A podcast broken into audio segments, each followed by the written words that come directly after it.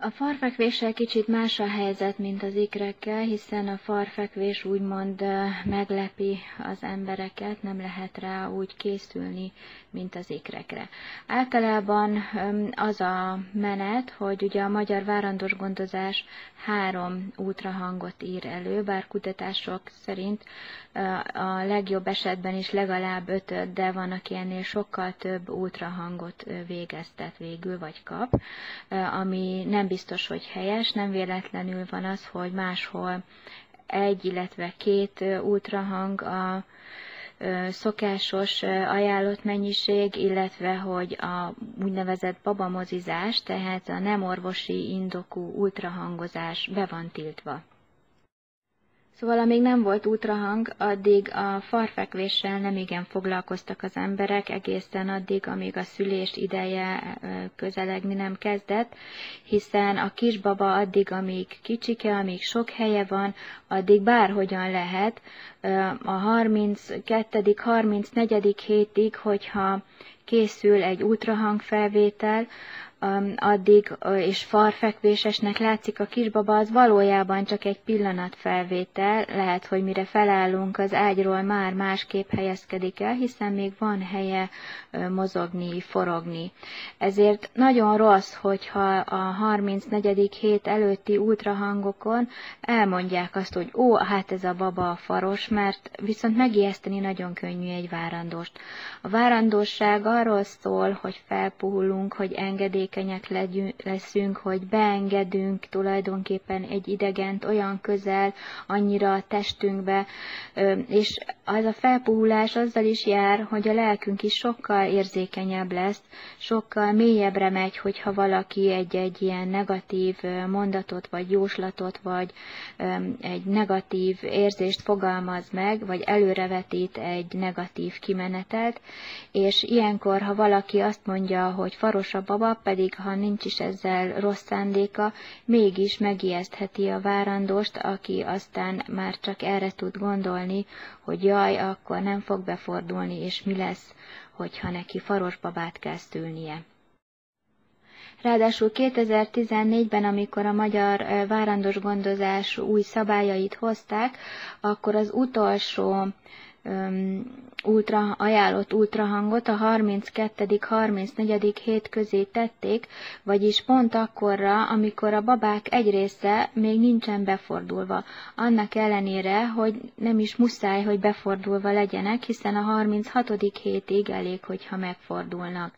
És bizony azok a babák, akik azon az utolsó, mondjuk harminckettedik héten elvégzett ultrahangon még falral vannak lefelé, azok Nagyon, azoknak a szüleit nagyon megijesztgetik, holott lehet, hogy még csak egyszerűen nem jött el az ideje. Mert hogy mikor van az ideje annak, hogy megforduljon? Hát bizonyos agyi érettség, érettség szükséges ahhoz, hogy a kisbaba fejjel lefelé akarom, akarjon fordulni, és úgy is akarjon maradni.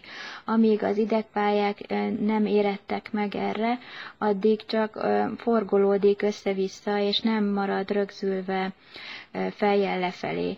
Márpedig ugye a... Az, azokat az eseteket leszámítva, amikor pontosan tudjuk a fogantatást, nem tudjuk napra pontosan, hogy hány napos ez a, hány hetes ez a kisbaba, és bizony, akit a úgymond harminckettedik héten vizsgálnak, még az is lehet, hogy csak harminchetes a kisbaba valójában, és a harminckettedik héten amúgy sem fontos még, hogy fejjel lefelé legyen.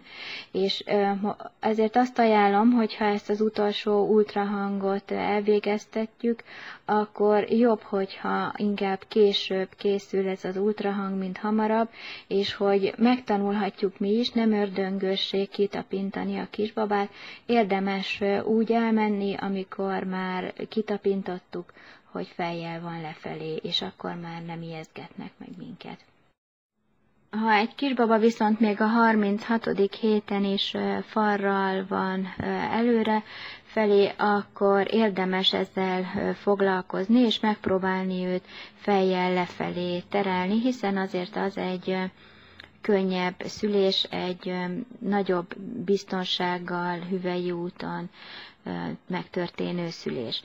Mik azok, amikkel segíthetünk? Hát egyrészt a fordított testhelyzetű gyakorlatok nagyon segítenek. Van olyan angol nyelvű honlap, ahol nagyon sokféle torna gyakorlat szerepel, amivel jobb belátásra tudjuk bírni a még farosan elhelyezkedő kisbabákat. Nagyon sokat segít a hintázás, nagyon sokat segít az úszás, és hát persze minden ritmikus mozgás, amit, ami ellazít minket, mert hogy az ellazulás segít abban, hogy a kisbabának elég helye legyen megfordulni, és ilyen például a szex is.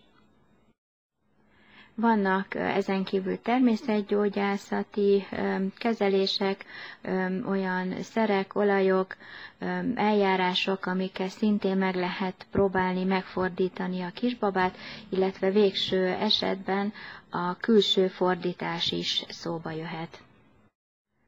Amennyiben a kisbaba azonban sem a torna, sem a szelídebb módszerekre nem hajlandó fejjel lefelé fordulni, illetve amikor sikerült őt esetleg fejjel lefelé fordítani, onnan visszafordul, akkor el kell fogadnunk, hogy esetleg van olyan oka odabent, esetleg a köldökzsinór rátekeredése, vagy túl rövidsége, vagy a méhnek valamilyen anatómiai eltérése, ami miatt nem tud fejjel lefelé helyezkedni, és akkor bele kell törődnünk abba, hogy ez egy faros szülés lesz.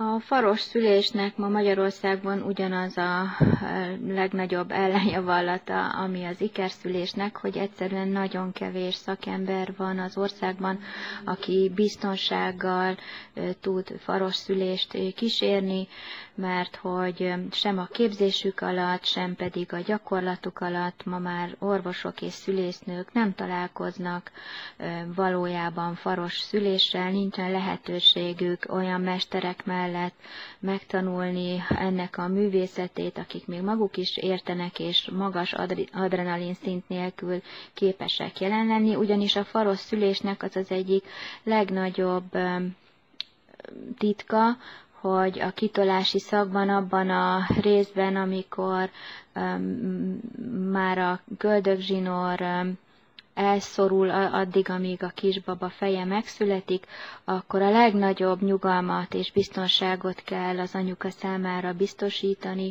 hogy a legtöbb oxitocinnal a leggyorsabban megszülethessen a kisbaba. Tehát mindenki, aki ebben a helyzetben őrületes adrenalint visz oda, az rosszat tesz ennek a szülésnek.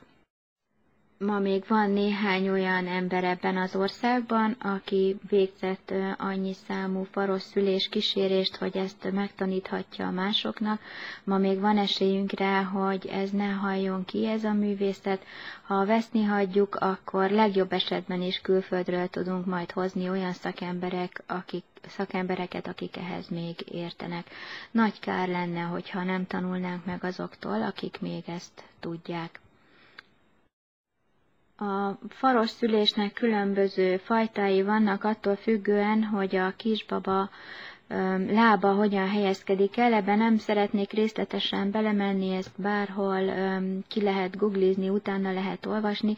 Igazából azért nincsen jelentősége, mert az egyszerű fartartás, tehát azt, amikor a popolba jön előre a kisbaba, vagy nyújtott lábbal, vagy a két kis talpa is ott van, mást szinte esélytelen, hogy beleengedjenek hüvelyi szülésbe ma Magyarországon. Úgyhogy tételezzük fel, hogy így helyezkedik, egyébként ez a gyak- leggyakoribb változat, így helyezkedik el a kisbaba, és hogy egyáltalán van esély arra, hogy valaki elvállalja, hogy farosan vezessen egy szülést. És hát természetesen, szinte természetesen valószínűleg, akit így föltételezzünk, hogy farosan szül, nem elsőszülő anyuka. Ma már Magyarországon elsőszülő anyukákat alig ha engednek bele faros szülésbe. húsz-harminc évvel ezelőtt ez még egyáltalán nem volt így. Még vannak olyan klienseim, akik elmesélik, hogy ők bizony farral születtek hüvelyi úton, és nem értik, hogy ma már miért nincsen szinte semmi esélyük a hüvelyi szülésre.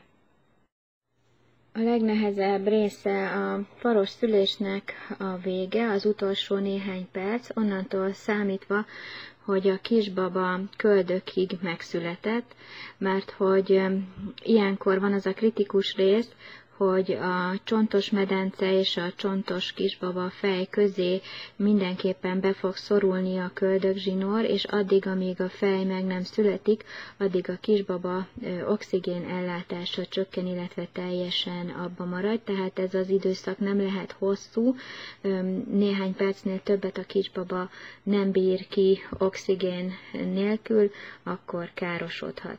Hogy hogyan tudunk abban segíteni, hogy ez a rész nagyon gyors és komplikáció nélkül zajoljon le. Egyrészt azzal, hogyha az anyuka abban a testhelyzetben lehet, amit maga választ, ez legtöbbször valamilyen függőleges testhelyzet, vagy négy kézláb szoktak lenni ezek az anyukák, hiszen ebben a testhelyzetben a legnagyobb a medence átmérője, tehát a legnagyobb esély van arra, hogy a kisbaba jól megszületik. Nagyon fontos, hogy nyugalom legyen a szobában, hogy senki se féljen, hogy ne hozzá senki sem az adrenalint, hanem a bizalom és a szeretet légköre vegye körül az anyukát. Nagyon fontos továbbá az is, hogy a kisbabának a már megszületett részeihez ne érjünk hozzá, ne nyúljunk hozzá. Régen az volt az ajánlás, és a magyar tankönyvekben még ma is ez van, de az evidencia már mást mond. Régen az volt az ajánlás, hogy bizonyos formában csapjuk fel, nyomjuk föl a kisbabát, forgassuk ki, és akkor majd jobban, gyorsabban megszületik. Ma már azt mutatják a kutatások, hogy sokkal jobban, jobb a kimenetel akkor, ha egyáltalán nem érünk a kisbabához, hanem hagyjuk, hogy a gravitáció irányítsa a megszületését, hogy a testecskéje addig lelógjon, amíg a feje meg nem születik. Ugyanis, hogyha hozzányúlunk a testéhez, akkor előfordulhat, hogy felcsapja a karjait még odabent, és ez bizony a nehezebb megszületéshez vezethet. Tehát addig, amíg a karja nincsen kint, addig egyáltalán ne nyúljunk hozzá, hanem hagyjuk, hogy lelógjon, és úgy születhessen meg, és csak a végén, hogyha nagyot esne, akkor érdemes őt elkapni, de még érdemesebb olyan puha dolgokat alátenni, hogyha magától kipottyanna, és nem érünk hozzá, akkor se üsse meg magát, illetve a kezünket úgy tartani, hogy útközben kapjuk őt el, már amikor kiszabadult, és ne kelljen addig hozzáérni, amíg még nem születik meg. Összefoglalva tehát mindezikkel, mind a faros szülésnél az a legnagyobb nehézség, hogy félünk, hogy nem vagyunk biztosak abban, nem hisztük el, hogy ez egy normális szülés, hogy ez csak a normálisnak egy változata.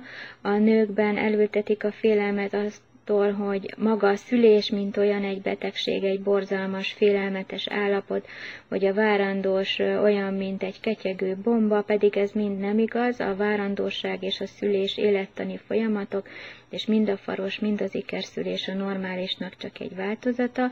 A másik nagy nehézség, hogy nincsenek ma már olyan szakemberek, akik ne félnének ezektől a komplikációktól, akik láttak, gyakoroltak volna eleget ahhoz, hogy oda merjenek félelem nélkül állni, és megfelelő tudással engedjék, hogy a kisbabák ilyen módon megszülessenek. A harmadik nehézség pedig az, hogy jogilag döntenek, nem pedig szakmailag a szülés módjáról, és a jogi döntés az pedig a mindaddig a császármetszés felé fog hajlani, amíg indokolatlanul elvégzett császármetszésért nem fognak perbe embereket. Köszönöm a figyelmeteket, remélem tetszett, amit hallottatok. A Bábakalács Születésház Facebook oldalán tudtok kommentelni, hogyha van valami hozzáfűzni valótok. Sziasztok!